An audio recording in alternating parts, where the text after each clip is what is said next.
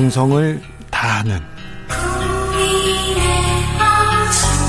국민의 방송 KBS 주진우 라이브 그냥 그렇다고요. 주진우 라이브 함께하고 계십니다. 라디오 정보센터 다녀오겠습니다. 정한나 씨. 재난 속보 전해드리겠습니다. 아프리카 돼지 열병 예방을 위해 전국 양돈 농장에서는 돈사 외부 외부인 출입 통제 및 공사 금지, 축사 출입 시 손소독, 장화 갈아 신기, 발생 지역 야산 및 농경지 출입 금지, 농장 내외부 소독, 의심 가축 즉시 신고 등 농장 방역 수칙 준수를 당부드립니다. 이상 농림축산식품부에서 알려드렸습니다. 조심해 주십시오. 6010님께서 김용남 의원님 국민의힘 과연 최고의 패널이십니다. 존경받으실 자격이 있습니다. 김용남 의원의 지금 팬이 계속해서 늘고 있습니다. 아마 가족 친구들이 지금 다 동원된 것 같습니다. 그러니까 저 칭찬하는 그, 말은 없어요. 그렇게 지금 과분한 칭찬을 해주셔서 지금 김용남 감사합니다. 의원 네. 칭찬이 좀 세 배 정도 많습니다. 네. 뭐, 뭐, 음, 슬퍼요. 뭐, 슬퍼요. 자, 지금 선거를 치르면 지금 대선을 치르면 누가 이깁니까? 최민희 의원. 이건 제가 한 게 아니고요. 네. 이준석 대표가 18대 대선 당시에 박근혜 전 대통령이 다시 나오지 않는 이상 내년 대선에선 5% 이상 차이로 민주당이가 패할 것이라고 말씀하셨네요. 네, 박근혜 대통령 전 대통령 없으면 지금. 없어 네. 없으면 집니까? 지금 그렇게 얘기했기 때문에 제가 보탤 말이 없습니다. 아 그래요? 음. 어떻게 보십니까? 이제 요런 걸 쉽게 얘기해서 초친다고 얘기하잖아요. 네. 근데 당 대표가 자기 당 후보를 향 상대로 그게 아직 특정은 안 됐지만 네. 이렇게 초치는 경우는 참 드문데 희한한 경우입니다. 근데 아마 그런 취지 같아요. 그러니까 18대 대선 때 정말 그때 당시 박근혜 후보가 끌어모을 수 있는 소위 그 우파 진영 내지는 네. 어 당시 한나라당 지지 세력은 다 끌어모았거든요. 그래서 네. 그때 60대에서의 투표율이 90%를 넘겼잖아요. 많이 많이 많이. 그러니까 정말 많이 해외 모였어요. 출장하고 네. 몸져 누워 계신 분 빼고는 다 투표장으로 나왔다는 얘기가 나올 정도로 어마어마한 투표율이 나왔는데 그래서 사실 그때 52대 48로 이겼잖아요. 그러니까 네. 그 정도로 지금 야당 세력을 결집할 수 있는 후보가 나오지 않으면 질 거다라는 취지로 얘기한 것 같은데 저는 정세 판단을 이준석 대표하고는 전혀 달리 하고 있습니다. 하여간 사실은 하여간. 그때 대선은 박근혜 후보가 여당 후보로 치르는 대선이었죠. 예, 그리고 예. 어, 이명박 정부 5년을 거치면서 물론 잘한 것도 있고 못한 것도 있었습니다만 어, 그 피로도가 좀 쌓여서 그렇죠. 여당이 정권, 불리한 선거였어요. 정권 교체 얼마나 컸었죠. 예, 예.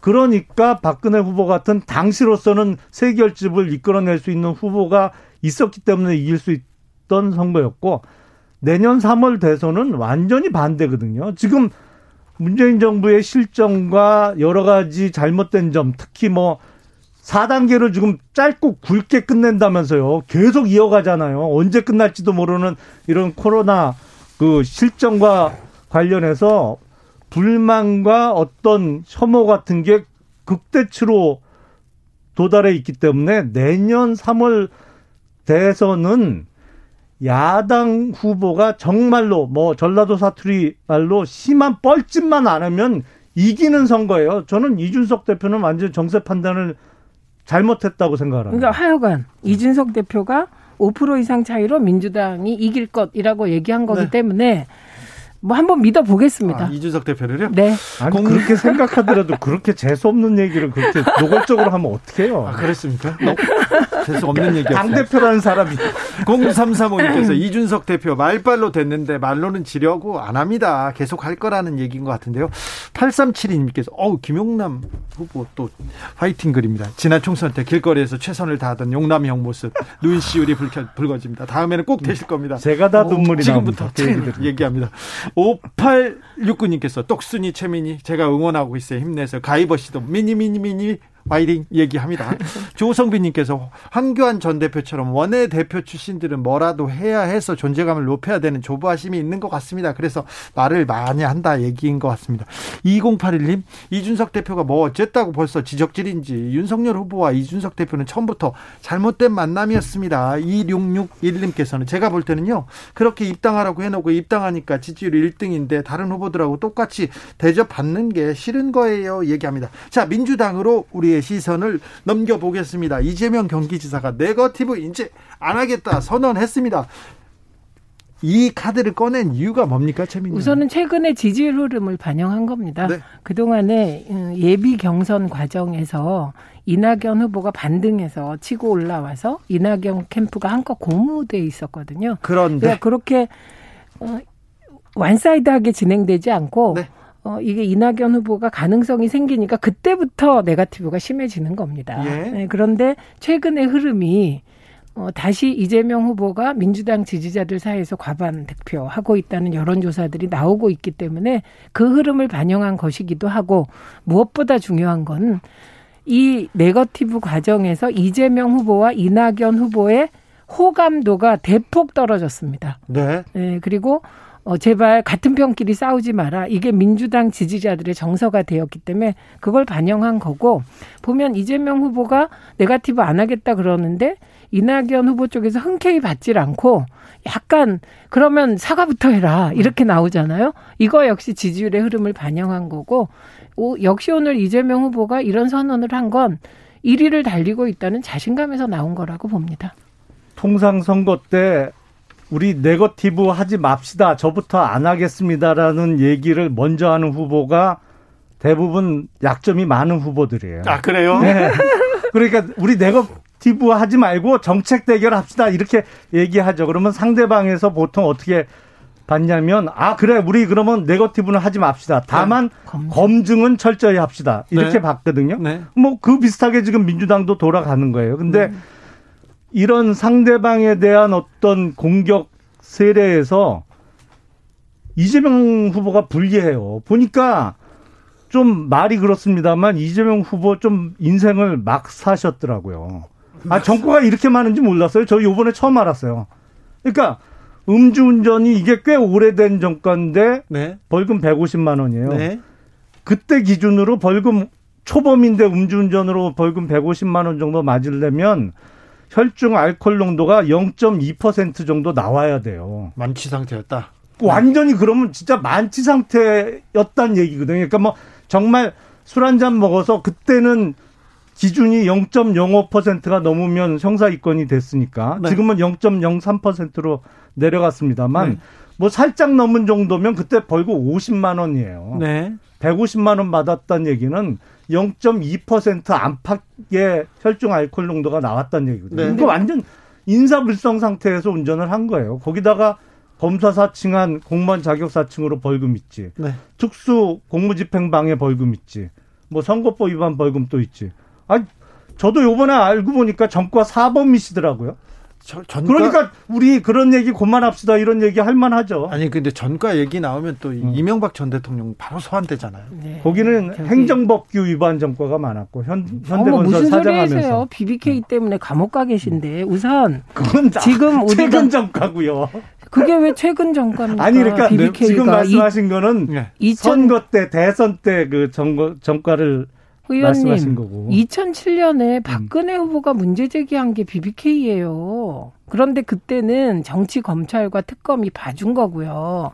그 봐준 검사 중에 한 명이 윤석열 후보라고 의심받고 있는 거고요. 그리고 그것이 사실로 확인돼서 감옥에 가신 거예요. 그러니까 그거 완전히 다릅니다. BBK는 경제 부패 사범으로 이명박 후보가 아, 감옥에 가셨다. 사람들 다 보내요. 그러면.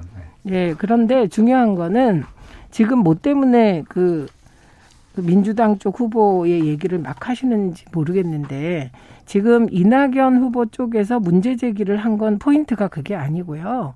음주운전이 두 번이다 이렇게 문제 제기를 한 거예요. 왜냐? 2004년 음주운전은 민주당의 공천 기준 배제 요건이 안 되거든요. 그래서 두 번이다 이렇게 얘기를 한 건데 그게 사실은 사실, 어떻습니까? 사실 아닌 것으로 확인됐습니다. 그래서 저는 그 얘기를 하자는 게 아니고 그러니까 이재명 후보에 대해서 이런 이제 예를 들면 딱 떨어지는 게 없는 이런 얘기가 나오는 건 역시 BBK 같은 한 건이 없기 때문입니다. 박보영님. 예, 저를 음주운전 전과 한 번밖에 없다고 자랑하시는 분은 또 처음 보겠어요. 자랑한 사람 자랑한 적이 없죠. 아무튼 근데 음해세요. 음주운전 저, 전력이 한 번 있는데 두 번 아니냐고 이렇게 공격하는 건 이건 조금 문제가 있는 거 아닌가요? 그리고 민주당에서? 그건 잘못한 거죠 후보 쪽에서 누군가 특정 캠프에서 방향을 잘못 잡은 네, 거죠. 네, 아예 잘못 잘못한 네, 네, 그거는 그건 좀 설명을 드릴게요. 그러니까 예. 2004년 기준으로는 음주운전으로 벌금 150만 원을 웬만하면 안 맞았어요. 네.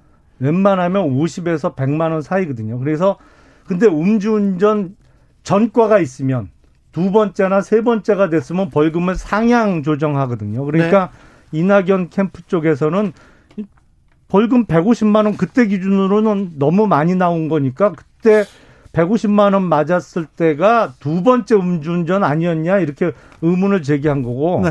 그게 아니니까 제가 말씀드린 대로 음주 수치가 엄청 높았던 거예요. 의원님 지금 그러니까. 그렇게 말씀하시는 게 이낙연 캠프에 전혀 도움이 안 돼요. 김용남 의원이 지지하는 이낙연 후보 이렇게 되거든요. 아니 저는 뭐 도움 드릴 생각도 없어요. 아니, 근데 지금 사실. 완전 특정 캠프를 도와주고 계십니다. 박보영님께서 아니 김용남 의원님 막살다니요. 네. 너무 막말 막말 아닙니까 얘기하는데요. 아니 그건 맞죠. 사실 보통 평범한 시민들이 정과 사범이 되나요? 아니 그건 참... 아니죠. 자, 2007년 한나라당 때 경선 음. 박근혜 이명박 후보의 경선 엄청 치열했지 않습니까? 그렇죠. 그때 향기가 난다. 이렇게 중앙일보에서도 지적했더라고요. 어땠습니까? 지금 지금 경선하고 2007년 경선하고 지금 민주당 경선하고 완전히 틀리죠. 틀려요. 왜냐하면 그렇죠. 2007년 한나라당 경선은 그때 제가 어느 외신인지는 정확히 기억이 안 나는데 미국 외신 중에 하나였던 것 같은데 그때 뭐라고 썼냐면 대선 전에 네. 한국 대선을 보도하면서 제일 야당인 한나라당에서 강아지를 후보로 내세워도 당선이 될 그 선거다 네네. 이렇게 표현할 정도로 야당의 우세가 네네. 점쳐지는 선거였고 네. 지금 민주당 상, 상황은 전혀 그렇지 않거든요. 네. 그러니까 지금 만약에 정말 당내 경선만 이기면 대통령이 될 수 있는 확률이 엄청 높아요. 그러면 뭐 엄청 치열하게 붙겠죠. 2007년 한나라당 당내 경선처럼 그렇지만 지금 민주당 음. 사정은 전혀 그렇지, 그렇지 않거든요. 네. 그러니까 왜냐하면 정권 교체를 열망하는 여론조사가 50%가 넘는다. 지금 그 말씀을 사실 하고 계신 건데요. 네. 그거 일부 동의하고요. 본질적으로 달라요. 왜 본질적으로 다르냐면 지금 이낙연 후보나 이재명 후보나 정세균 후보나 추미애 후보나 민주당 쪽 후보들은 BBK라든지 채태민 일가와 같은 그런 결정적인 게 없는 겁니다. 그렇기 때문에 본질적으로 달라요. 2007년 한나라당 후보 경선 과정에서 박근혜 후보는 이명박 후보에게 BBK를 비롯한 경제 부패 불법 문제를 그리고 이명박 후보는 박근혜 후보에게 채태민 일가와의 부적절한 관계, 예, 그 문제 제기를 했는데 지금 두 분이 다 그때 문제 제기했던 팩트가 사실로 확인되어 지금 불행한 상황에 처해 계시거든요. 근데 뭐 지금 말씀하신 내용들은 그걸 제가 아무리 뭐, 뭐 팩트를 뭐 반박하건 그거를 인정하건 이게 BBK와 같습니까? 그러니까 혐의 서로 그 문제 제기하는 공방의 내용이 본질적으로 다릅니다. BBK는 경제 부패 불법 문제예요. 전 BBK가 어떤 내용인지 지금 기억 하나도 안 나요. 근데 어? 음주운전은 명확하게 들어오거든요. 그래요? 그게 중요한 거예요. 그러니까 그래. BBK가 무슨 무슨 뭐 옵션 이름도 들어가는 옵셔널 벤처스 어뭐 나오고 뭐 네. 복잡했던 것 같은데 네. 그건 뭐다 잊어버렸고 그 일을 안 잊어버려요. 2004년 기준으로 벌금 150만 원. 아, 그건 너무 또렷하게 아 어떻게 어떤 사안이겠구나. 아니 근데요, 와요, 의원님. 네. 그 음주운전 잘못했어요. 네. 예, 그래서 본인도 사과를 했어요. 그런데 이게 민주당 경선 과정에서 문제 제기되는 게 이상한 게요. 민주당에는 경선 기준이라는 게 있어요. 그래서 이분이 공직선거에 처음 나오는 게 아니에요. 공직선거 기준에 따르면 10년 내 음주운전 두 번이라고 되어 있는 거예요. 그렇기 때문에 성남시장도 나와서 당선됐고 두 번이나 경기도지사도 당선된 거예요. 그런데 2004년이기 때문에 사람들이 이 얘기 듣고 저는 사실은 음주운전이 되게 그 본인도 사과했지만 문제라고 생각을 해요. 근데 그게 2004년인데 그 2004년이기 때문에 음주운전 한 건 잘못이지만 그게 무슨 큰 문제가 돼 이런 분들도 많으시더라 이 말씀 드립니다. 저는 조금 의문이 드는 게왜 네. 국민들이 민주당 경선 기준을 받아들여야 되죠? 그러니까 아니 국민들 그거는... 입장에서는 글쎄 그러니까 민주당 경선 기준은 음주운전은 한 번은 음. 괜찮고 두 번 이상은 문제 삼겠다. 뭐 그렇게 돼 있거나 말거나 있어요, 아무 관심이 없어요. 지금 가장 중요한 것은 대통령을 하겠다고 나온 집권 여당의 유력 후보가 음주운전 전과도 있고 공무원 자격 사칭 전과도 있고 특수 공무집행방해 전과도 있는 게 국민들은 충격인 거지. 그게 민주당 경선이 이러니까 아니 그건 내용이 이상하게. 안 돼요라는 걸 왜 국민들이 그게 받아들여야 여기서 받아들여야 아니죠. 이건 한마디 해야 음. 돼요. 민주당 경선에서 자격 조건으로 그게 나오는 게 말이 안 된다. 제가 이렇게 표현을 드린 거예요. 그리고 국민과의 관계는 앞으로 뭐 그렇게 흔드실 거잖아요. 근데 제가 오늘 확인한 거는 아, 국민의힘은 이재명 후보를 엄청 견제하는 심리가 있구나. 이건 확인이 됩니다. 8131님께서 BBK는 일반이 상상하기도 힘든 일이라 기억이 안, 안 되는 거죠. 얘기합니다. 제가 BBK에 대해서는 5분 브리핑을 해, 나중에 해드리겠습니다. 5674님, 저희 남편 0.15 걸려서 150만 원 나왔습니다. 신창호 님도 저도 그때 음주 벌금 냈는데요. 0.136이었는데 170만 원 냈어요. 처음이자 마지막이에요. 음주운전 하면 절대 안 됩니다. 오늘 정치적 원의 시점의 교훈이었습니다. 지금까지 최민희, 김영남, 김영남, 최민희 의원 감사합니다. 고맙습니다. 네, 감사합니다. 정치 피로, 사건 사고로 인한 피로, 고달픈 일상에서 오는 피로. 오늘 시사하셨습니까? 경험해 보세요. 들은 날과 안 들은 날의 차이. 여러분의 피로를 날려줄 저녁 한 끼 시사. 추진우 라이브.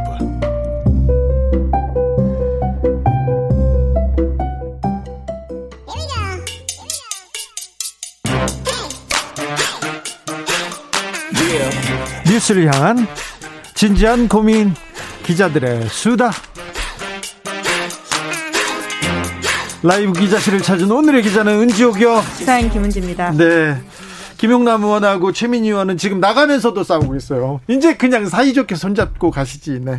사이좋게 가세요. 자 김은지 기자 오늘 첫 번째 뉴스부터 가볼까요? 네, 말 많았던 2020 도쿄 올림픽이 어제 끝났습니다. 끝났습니다. 자, 다음 올림픽은 파리입니다. 네, 프랑스인데요. 네. 이번 도쿄 올림픽은 코로나19 올림픽 이렇게 아마 역사에 기록될 것 같습니다. 그렇죠. 뭐 열릴 때까지 열리지 못한다는 보도, 열리면 안 된다 이렇게 부정 여론이 많았던 첫 번째 올림픽이기도 했어요. 네, 내부에서도 여전히 반대 여론이 많았다라고 하고요. 네. 물론 다행히 무탈하게 올림픽이 끝났지만 뉴욕 타임스는 이렇게 평가하고 있는데요. 네. 기억에 남을 만한 올림픽이었지만 좋은 이유로 기억될지는 물음표다. 라고 기억에는 했습니다. 남는데 좋은 기억인지는 모르겠다. 네, 그리고 김, 금메달을 딴 선수조차도 빨리 집에 돌아가고 싶어 할 만큼 화려함은 없고 예. 근심 가득한 올림픽이었다. 이런 이야기를 했습니다. 그렇습니다. 예. 지금 뭐 쓰기 스가 총리는 야, 올림픽을 좀 치러내면 내각 지지율이 좀 반등할까 이런 계산이 있었을 텐데 그렇지도 않고요. 부정적인 평가가 계속 많고요. 그리고 도쿄 시민들한테는 한 사람당 108만 원의 빚이 쌓였다는 그런 뉴스도 있습니다. 아무튼 선수들이 보여준 열정 투어는 감동이었습니다. 네, 이제 그 부분이 결국 핵심이라고 할 수 있을 텐데요. 저는 특히 메달 색깔에 연연하지 않은 한국 선수들과 또 이를 응원하는 시민들의 분위기가 굉장히 인상적이었습니다. 엄청나게 달라졌어요. 그렇죠. 옛날에는 한일전에서 지잖아요. 그럼 오지 말아라 막 하고 비난했을 거예요. 그리고 예전에는 메달을 못 달면 막 다 울고 죄송합니다 막 그랬는데 이번에는 좀 달라졌습니다. 확실히. 네, 말씀처럼 한일전만이 아니라 어떤 경기에서도 메달을 제대로 따지 못하면 혹은 은메달, 동메달조차도 가치 있게 여기지 못하는 분위기들이 일들이 좀 있었던 게 사실인데요. 죄송하다면서 우는 거 많았잖아요. 네, 그렇죠. 사실 가장 속상한 건 선수 당사자일 템에도 불구하고 그 네. 시민들에게 그런 이야기를 했던 분위기가 있었는데 그런 것이 과거에 비해서 굉장히 옅어졌다라고 볼 수 있습니다. 네. 대표적인 사례가 남자 높이뛰기 결선이라고 할 수 있는데요. 2m 35cm를 넘어서 4위를 기록했던 우상혁 선수가 있습니다. 네. 이 선수가 3위와 딱 2cm 차이로 메달을 놓쳤거든요. 네. 그럼에도 불구하고 그 선수에게는 찬사가 쏟아졌습니다. 당사자도 높이 날 수 있어서 행복했다. 이렇게 SNS에 소감을 남기기도 했고요. 하, 멋있네요. 멋있어요. 네, 이게 달라진 분위기가 또 있다 보니까 네. 이것들이 함께 가는 선순환의 모습이 있는 것 같습니다. 네, 아, 뭐, 네. 아무튼 정말 속상했을 텐데, 아, 행복했다. 참, 아, 위대한 4등의 질주. 아, 뜨거웠습니다. 네, 감동적이었어요. 아, 해외 선수들 중에서는 어떤 선수가 이렇게 인상 남았어요? 저는요. 톰 데일리라고 영국의 그 다이빙 선수가 아, 그렇죠. 있습니다. 예. 네. 뜨개질을 뜨개질을 취미로 하는 선수인데 뜨개질도 수준급이에요. 그런데 이 이분이 성소수자인데 자기가 성소수자라는 것을 더 공포하고 이렇게 행복하게 지내는 모습을 보내면서 이번에 그 많은 사람들한테 성소수자들한테 행복과 그다음에 용기, 예. 예. 용기를 주겠다 희망을 주겠다고 뛰는 모습에 굉장히 또 감탄하기도 했습니다. 네, 그 스포츠는 스포츠 자체이기도 하지만 사, 결국 사람 이야기이기 때문에 그것이 주는 스토리가 굉장히 인상적인 게 많은데요. 네. 조금 안타까운 의미에서 해외 언론이 가장 주목했던 사건은 이겁니다. 벨라루스 육상 선수의 망명 소식이었는데요. 네. 대회 도중에 강제 귀국 위기에 처했던 선수가 어, 이름이 크리스티나 치마노스카야라고 하는데 네. 이 선수가 예정이 없던 1600m 계주 출전을 두고 자국 육상팀을 비판했다가 강제로 귀국당할 뻔했습니다. 예. 그래서 인도주의 비자를 받고 폴란드로 떠나게 되었는데 그만큼 벨라루스가 지금 얼마나 정전 정치적으로 불안정한지를 전 세계에 드러낸 모습이라고 볼 수 있습니다. 네. 지금도 여전히 그런 부정 선거를 비판하는 시위들이 아주 크게 일어나고 있다라고 하는데요. 독재자 대통령이 막 납치하고 막 그랬잖아요. 네, 6년임에 성공했다라고 하는데 네. 지금까지 네. 3만 5천 명이 넘는 반체제 인사들이 체포되고 수천 명이 폭행당하거나 구금됐다라고 하는데 올림픽을 통해서 다시금 이런 상황들이 드러났다라고 볼 수 있습니다. 네, 아무튼 벨라루스의 정치적 불안 근데 이 부분을 이 선수를 통해서 좀 잘 알게 됐어요. 안타까운 뉴스였습니다. 아무튼 마음은 아팠는데 그래도 폴란드로 잘 갔다니 좀 다행입니다. 다음 뉴스로 가볼까요? 네, 여의도 정치권에서 공개적으로 악연이라고 말하는 사이가 있습니다. 악연이 많아요. 네, 최민, 사실 그렇죠. 최민희, 김용남은 악연은 아닙니다. 그런 뒤에 가서는 앞에서는 이렇게 하다가 뒤에서는 또 사이좋게 얘기하는데 그런 사람 많습니다. 누구죠? 네, 이게 사람과 사람 사이 일이다 보니까 그런 일들이 정말 많은데요. 오늘 제가 준비한 악연은 이준석 국민의힘 대표 그리고 윤석열 안철수. 아니고 안철수. 네, 네. 지금은 오래됐다. 새롭게 떠오르는 악연이 윤석열 전 총장이긴 한데요. 네. 말씀처럼 오래된 인연으로서는 안철수 국민의당 대표가 있습니다. 그렇죠. 아주 껄끄러운 사이고요. 사석에서 말하면 한 둘은 보기 싫다고 얘기한다고 합니다. 네, 공개적으로도 이준석 대표는 안철수 대표와 악연이 맞다 이렇게 밝히기도 했습니다. 네. 그 두 사람이 국민의힘 전당대회 바로 다음 날 서울 노원구 카페에서 만나서 40분 가량 대화를 나누며 관계 복원 시도를 하기도 했었는데요. 노원에서 선거에서 둘이 마주친 적도 있죠. 네, 사실 그것 때문에 굉장히 악연이 있다라고 볼 수 있는데 노원 병에서 마주쳤었나요? 네, 그렇습니다. 선거에서 맞붙어 가지고 두 번이나 첫 번째는 2016년 총선 당시에 이준석 대표가 새누리당, 네. 안철수 후보가 국민의당 소속으로 나왔었고요. 예. 이때 안철수 후보가 당선된 바가 있습니다. 네. 뭐 그때는 또 그러려니 할 수 있는데 2년 후에 여기가 재보궐이 열리거든요. 예. 왜냐하면 안철수 당시 의원이 서울시장직에 출마하면서 재보궐 선거 선거가 열렸습니다. 네. 그래서 근데 그때는 또 이 정치가 참 재밌는 게 두 사람이 같은 당이었거든요. 네. 바른미래당 후보였기 때문에 이준석 당시 후보로서는 자기가 당연히 공천받을 거라고 생각했었던 거죠. 왜냐하면 예. 단수로 공천을 신청하기도 했습니다. 그런데요. 그런데 이제 김근식 교수가 그 당시에 안철수계로 분류되었었거든요. 예. 그때 후보 신청을 하면서 이준석 대표가 공개적으로 반발한 적이 있습니다. 예. 그런 식으로 굉장히 앙금들이 많이 남아 있고 결과적으로 이준석 후보가 그 당시 바른미래당 총선 후보로 출마하긴 했지만 이준석 후보도 떨어졌고 서울시장 후보에 출마했던 안철수 후보도 떨어졌습니다. 그때 그래, 3등 했었거든요. 그래서 지금 오래된 악연인데 지금도 계속해서 좀 안 좋은 것 같아요. 네, 이제 왜냐하면 예, 합당 이슈가 있기 때문입니다. 안 좋지만 좋아져야 되는 상황이기 때문에 더 그런 거긴 한데요. 현재 두 사람은 합당을 두고 신경전을 벌이고 있습니다. 지난달에 이준석 대표가 음. 합당 실무 협상이 결렬되자 대표끼리 만나자 이렇게 제안을 한 바가 있는데요. 하지만 응답이 오지 않자 자신의 휴가 일정을 이유로 들려서 합당 협상 시한을 못 박은 바가 있거든요. 네. 그게 지난주였습니다. 이제 끝났네요. 네, 이제 그래서 국민의당에서는 이런 식으로 날짜 통보하는 게 겁박이다, 독촉이다, 고압적 갑질이다 이렇게 비판을 했고요. 예. 굉장히 거센 말들을 지난주에 주고받았습니다. 둘 간의 악연은 계속됩니다. 네, 그렇죠. 지금으로서는 이준석 대표가 휴가 중이기 때문에 조금 더 상황을 지켜봐야 될 것 같긴 한데요. 어제 국민의당 안철수 대표가 이번 주에 숙고의 시간 가지겠다 이렇게 밝힌 바가 있습니다. 네. 그래서 이후에는 또 어떻게 될지 지켜봐야 될 것 같은데요. 과거 2년으로만 얽매이지 않는 게 정치권 행보이긴 하지만 또 사람 사이 일이다 보니까 그런 것들이 결정적인 순간에 중요하게 작용하기도 합니다. 그런 장면 우리가 많이 봤죠. 뒤끝 있는 두 사람 안철수 대표도 또아또 한 뒤끝 하시는데 아무튼 두가 두 사람의 인연이 어떻게 마무리되는지 좀 지켜보겠습니다.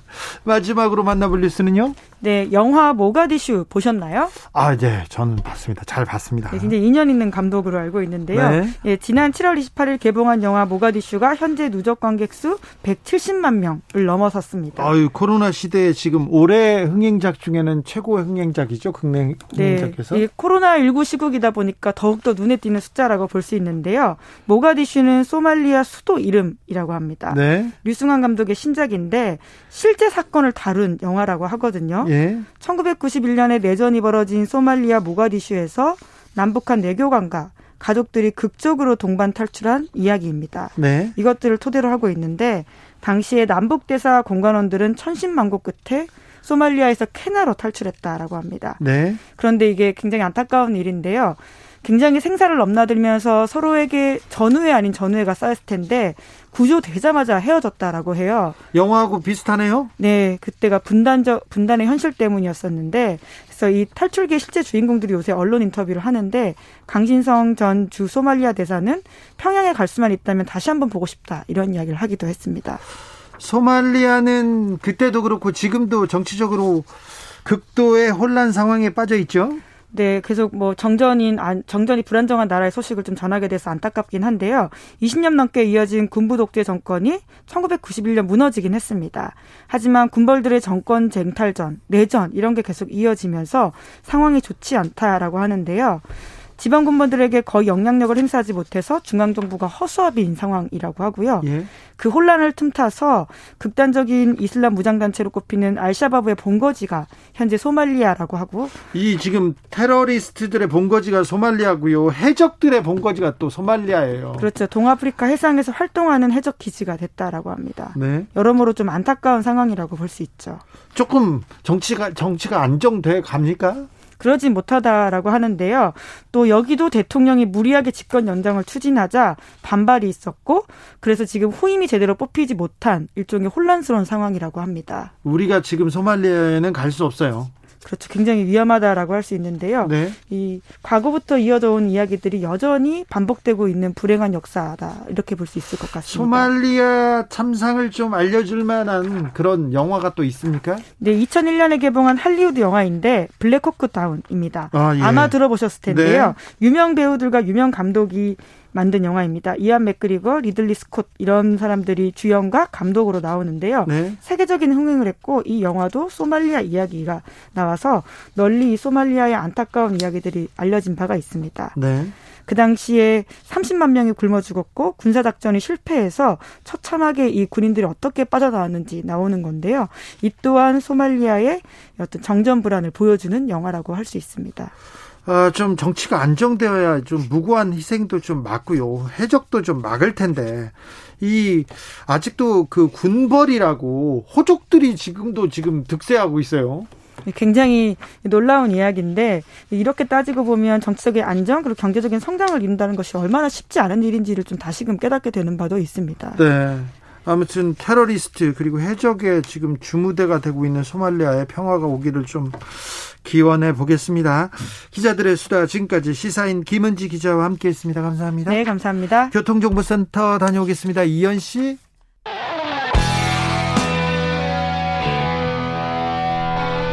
스치기만 해도 똑똑해진다. 드라이브 스루 시사 주진우 라이브.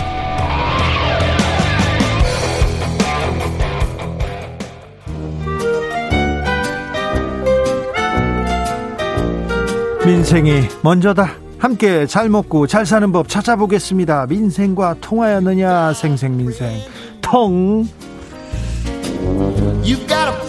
안전하서나 민생생각 안진걸 민생경제연구소장 어서 오세요.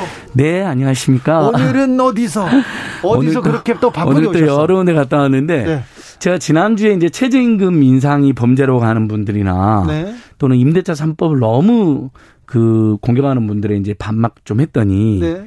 어 저에 대한 비판도 있더라고요 아, 유튜브에? 예. 네. 그래서 어 저희들이 그런 부, 너무 급격한 인상이나 네. 혹시 어떤 서민들이나 사경약자는 좋은 제도를 시행하는 과정에서 네. 부작용이 있다는 지적 자체는 네. 겸허하게 받아들여야죠. 수용해야죠. 네, 받아들여야죠. 다만 공영방송하고 정치 네. 최소한 그런 비판이 있다더라도 공영방송과 정치만큼은 네. 먼저 서민과 사경 약자의 편을 들어야 된다는 이야기를 한 겁니다. 그렇죠. 공영방송과 정치가 네.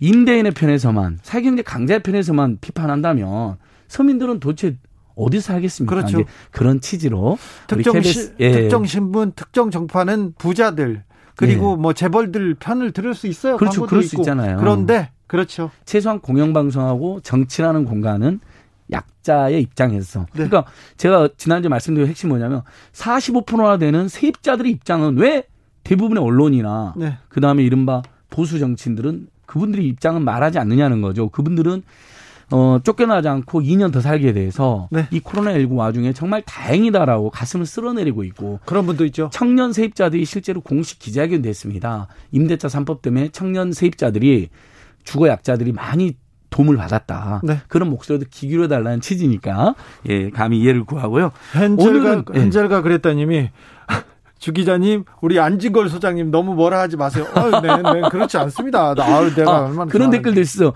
주 기자님이 왜 뭐라 세우냐 그래서 제가 그분들한테 아는 분에 연락을 드렸어요.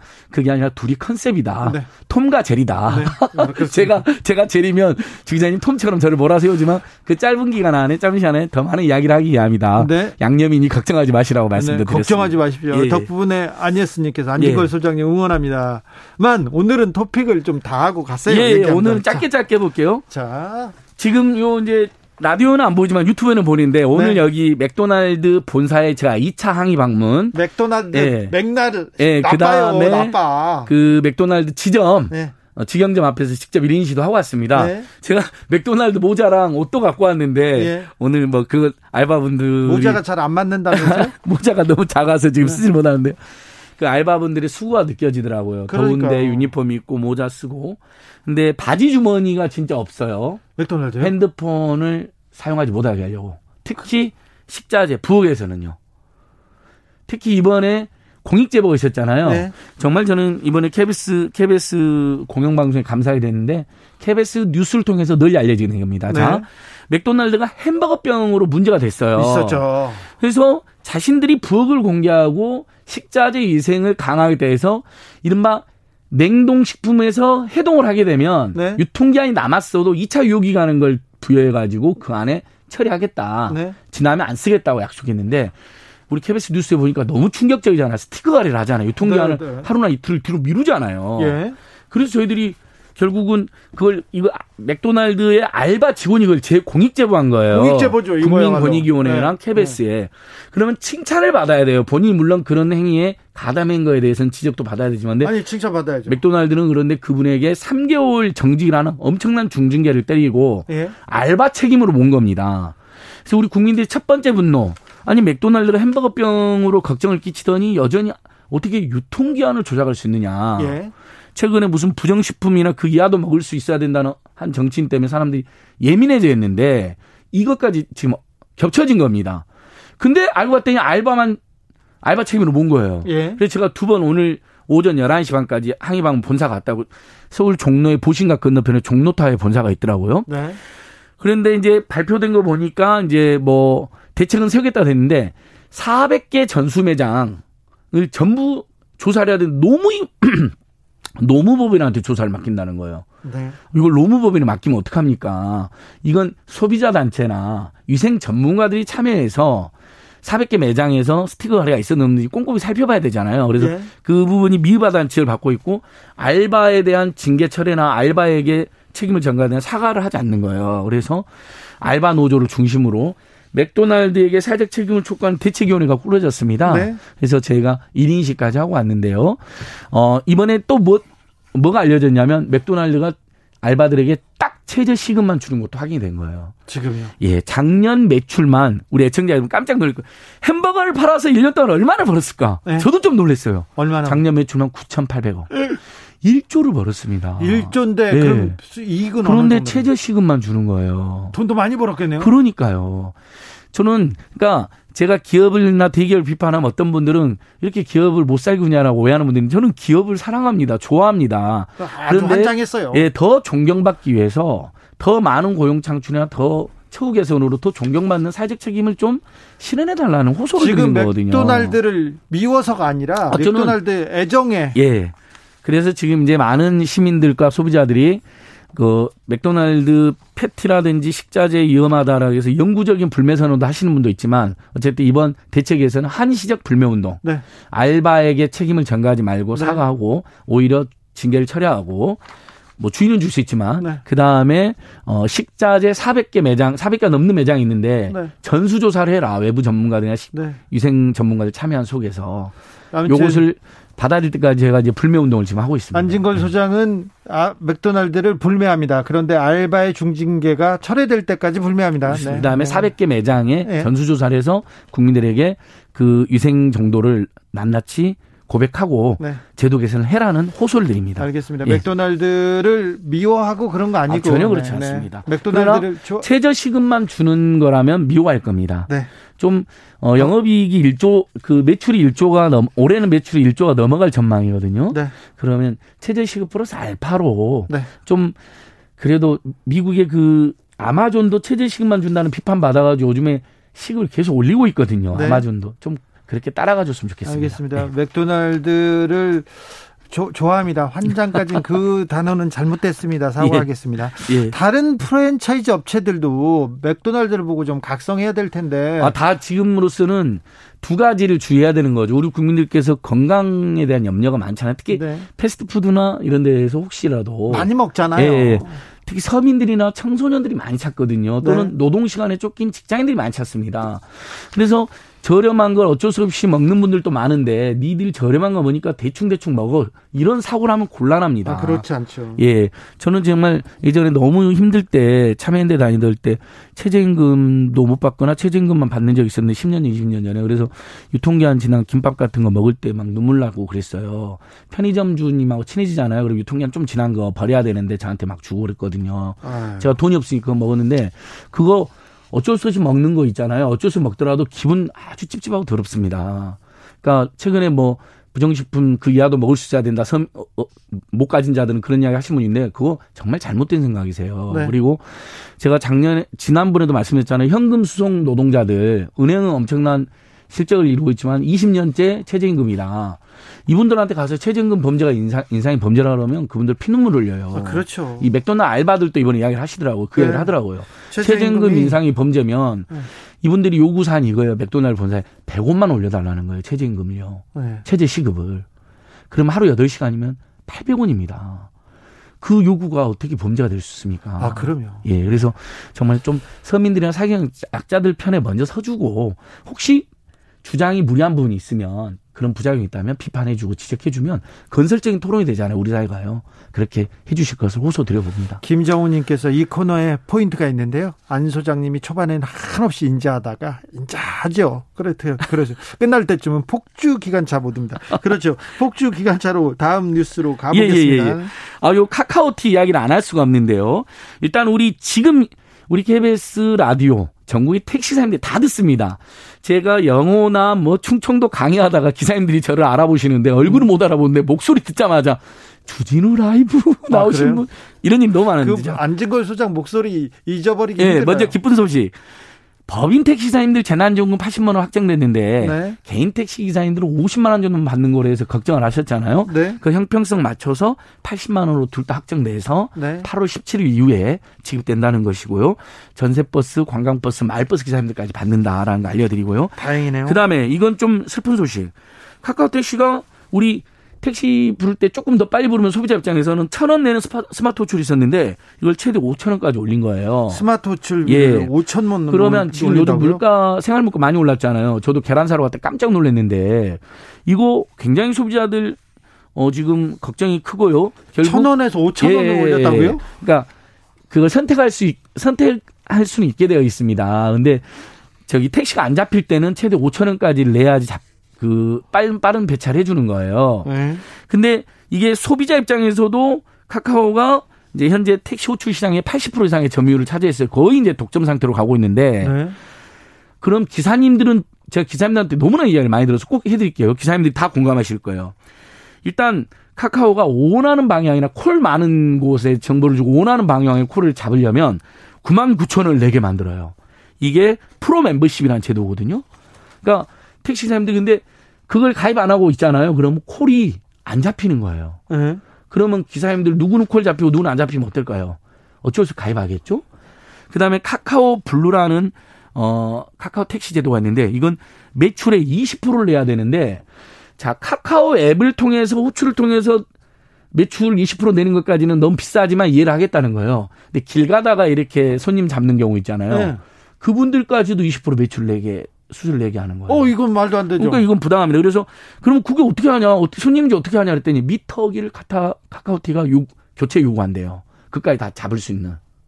그러면 지금 그러면 택시 기사님들이 일하는 노동비의 무조건 20%는 자기네들 예, 카카오 블루에 가입하면요. 근데 호출을 훨씬 많이 받을 수 있다는 이제 장점이 있으니까 어쩔 수 없이 가입했는데 20% 매출 내야 되고 카카오 앱을 통하지 않은 호출까지도 20% 수수료를 받고 그다음에 이제 밖에 보면 카카오 티니 카카오 블루니 이렇게 도색을 하잖아요. 네. 도색 비용도 기사님들한테 요구하고 그래서 그래요? 최근에 미터기랑 도색이랑 이렇게 바꾸신 분의 이야기를 들어봤더니 50만 원 정도가 들었답니다. 본인 부담으로. 카카오 블루 음. 이용하면 이용자도 추가 요금 내야 하는 거예요? 그렇, 그렇지는 않습니다. 그렇진 않아요. 기사님들이 부담을 지는 거죠. 예. 그다음에 멤, 프로 멤버십은 9만 9천 원을 기사님들이 내는 거고 저희는 스마트 호출을 선택했을 때 이제는 천 원만 더 내면 되는 이제는 그 차, 차가 안 잡힐 때 지금은 10시 이후에 차가 잘 안 잡히잖아요. 10시부터 다들 이제 약주 한잔 네. 하시고 나가면 대리하고 택시가 안 잡힙니다. 그때는 대리도 두 배 가까이 올라가기도 하는데 스마트 이 호출이 5천 원까지 올라가는 거죠. 이때요. 그러니까 사실상 택시 요금은 인상한 거나 다름없습니다. 그래서 독점하더니 행포 부린다라는 지적이 나온 겁니다. 그런 지적 나올 수밖에 예. 없죠. 그리고 호출비에서 그럼 기사님들이라도 많이 주는 줄 알았더니 호출비의 40%를 카카오가 가져갑니다. 40%? 네, 40% 떠나요. 너무 많이 네. 가져가는데요? 그리고 또 이것뿐만 아니라 지금 대리기사님들도 입이 엄청 많이 나와 계시는데요. 카카오 대리가 진출해서 처음에는 좀 제도 개선도 하고 그러는데 수수료를 기존의 대리기사님처럼 20%나 받습니다. 그러면 우리가 대리기사님들 보통 2만 원, 3만 원 내잖아요. 네. 3만 원 내고 기사님들이 힘들게 그 다 뭐 일부만 수 내냐는데 20%면 6천 원을 떼가는 겁니다. 아. 근데 이 카카오 대리가 그것도 모자라서 그 앞뒤가 같은 뭐 대리번호 있잖아요. 막 강도 네, 많이 나는 거, 뭐 네. 157, 뭐 어쩌고저쩌고 하는 거. 그것도 인수를 했, 지금 거기도 사실상 인수했습니다. 그러니까 이 너무 문어발, 심지어 문어발이 아니라는 거냐. 문어발, 문어발보다 훨씬 많은 발을 맞받쳐서 지네발로 가고 있다라는 비판을 받고 있습니다. 네, 이거 네. 심각한데요. 저는 아무튼 그래서 지금 택시 노조랑 택시 사업자들이 공정의 진정서도 내놨거든요. 이것은 시장 지배적 어, 사업자 또는 우월적 지위를 악용하는 거다. 지위를 남용하는 거다. 이건 저희가 계속 강력히 대응할 생각입니다. 왜냐하면 소비자들의 요금도 올랐고 기사님들의 부담도 늘어난 거기 때문에 이건 조금 말이 안 됩니다. 예. 조혜숙님께서 카카오블루 일반 호출보다 비싸요 얘기하는데 카카오가 지금 공룡이 되어서 지금 소비자하고 아, 아 헷갈림 카카오 블루가 비쌉니다. 제가 방금 전에 열어봤는데 카카오 티 열면 여러 가지 프로그램 나옵니다. 뭐 벤티도 나오고 뭐도 나오는데 다 일반 호출 빼고는 다 최소 몇, 몇천 원에서 몇만 원까지 비쌉니다. 맞습니다. 예. 정정해 드립니다. 아무튼 카카오가 지금 엄청나게 큰 회사가 되어 가는데 지금 독과점 상황에서 지금 계속 돈을 올리고 있네요. 맞습니다. 그래서 카카오 어, 티 문제에 대해서 소비자 단체, 그 다음에 택시 기사님들, 노동자 단체들이 일종의 대책회의로도 만들어서 좀 소비자들이나 노동자들의 행포를 좀 줄여나가는, 네. 부담을 좀 줄여나가는 대응 활동을 지금 기획하고 있습니다. 그래야 될 것 같습니다. 예. 자, 다음 뉴스로 가볼까요? 예, 요거 아주, 이거 아주 반가운 뉴스인데요.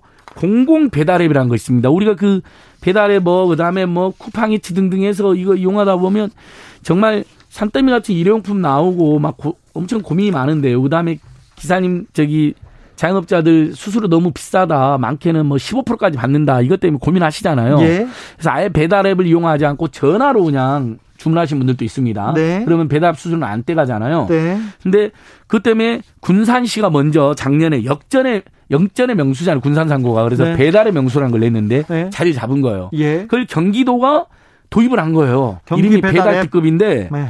여섯 개 시도에서 이건 말해드려야 돼요. 화성, 이천, 파주, 오산, 양평, 연천 여섯 개 시도에서 민간 배달앱에 주문을 넘어선 겁니다. 네.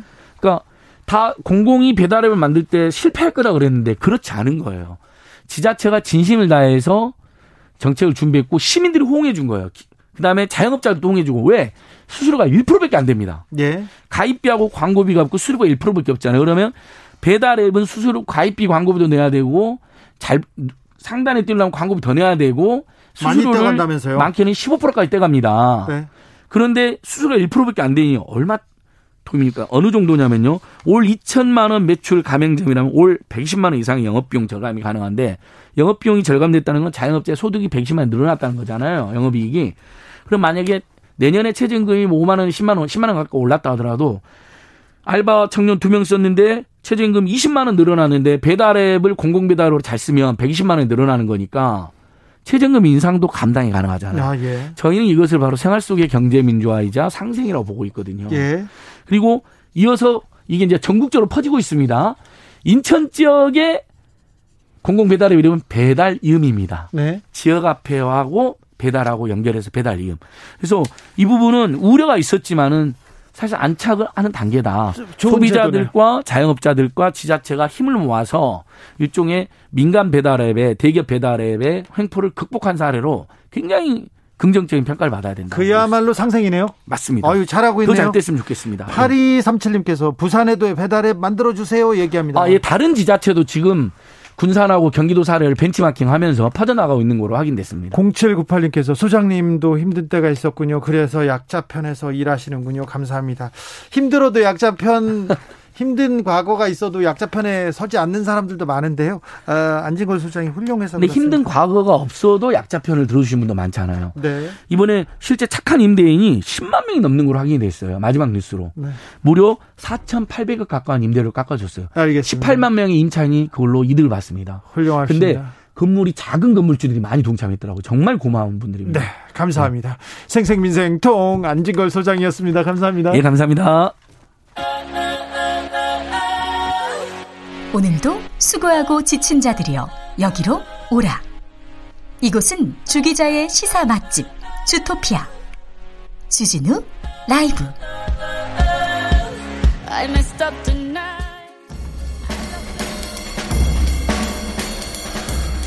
느낌 가는 대로 그냥 고른 뉴스 여의도 주필